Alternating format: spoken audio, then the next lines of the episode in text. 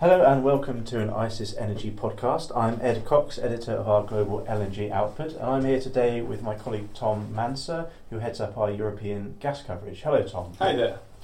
It's been another eventful week in European LNG. This week we've seen more deliveries into uh, the Polish terminal and developments in Lithuania.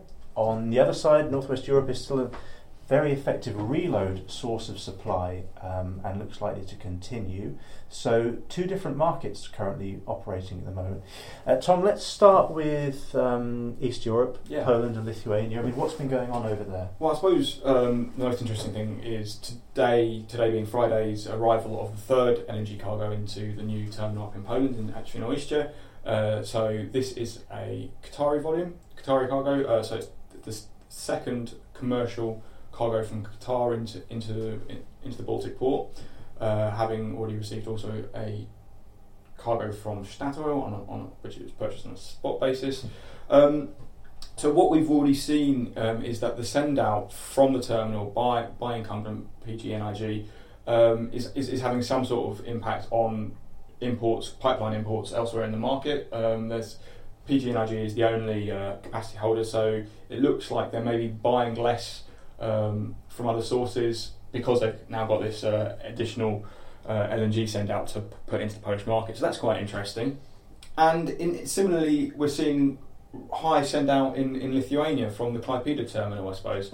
Um, we've got three capacity holders there. Um, Achema, the uh, the single largest consumer of gas in the whole of the Baltic region, which is a, uh, a fertilizer fertilizer producer, um, along with two Lithuanian companies, which are essentially sister organisations, Litgas uh, and uh, Lietuvos Lietuvos Dujų Tiekimas.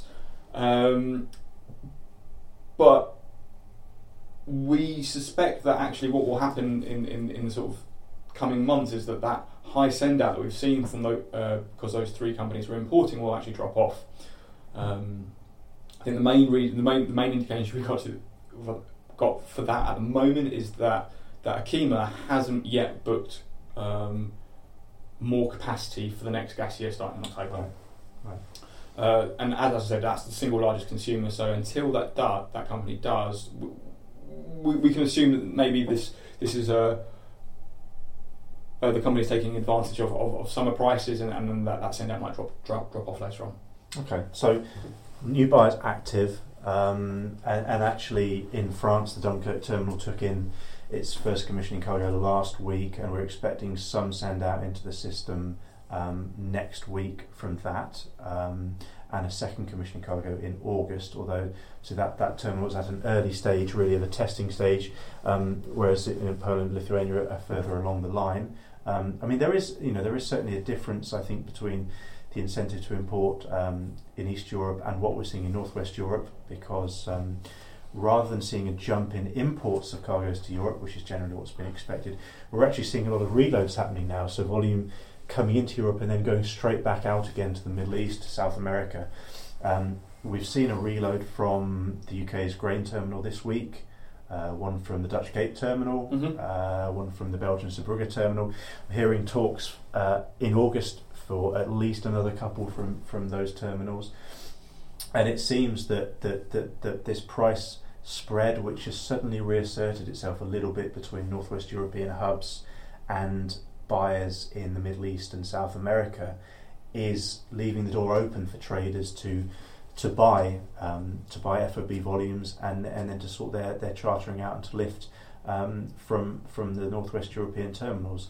Um, this is it's very very busy at the moment. There's been an Argentinian tender that was done this week for several cargoes. They're retendering again, so I think traders are very much looking where can I buy a cargo at a reasonable rate.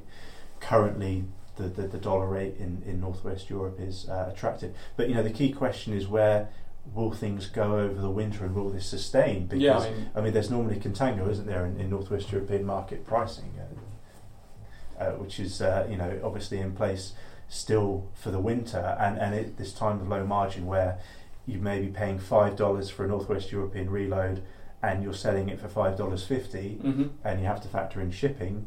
Um, it won't take much for the European hub price to increase, and that window closes. Um, so it will depend a lot on what happens on pricing mechanisms um, elsewhere in the world, what happens to demand in East Asia, and, and, and uh, what happens to winter temperatures in Europe. Um, but I do think this is a good area to focus on for us in particular this month and next month, and, and maybe into September too, as you have a number of global LNG buyers looking for cargoes on a very short term basis. Um, yeah. So, uh, so, so two different markets um, working in one. We'll continue to focus on this and push our editorial and other coverage um, on a very immediate, prompt basis. Uh, thank you for your comments today, Tom. Thank you. You've been listening to an ICIS Energy podcast. For more on our services, go to our website at icis.com.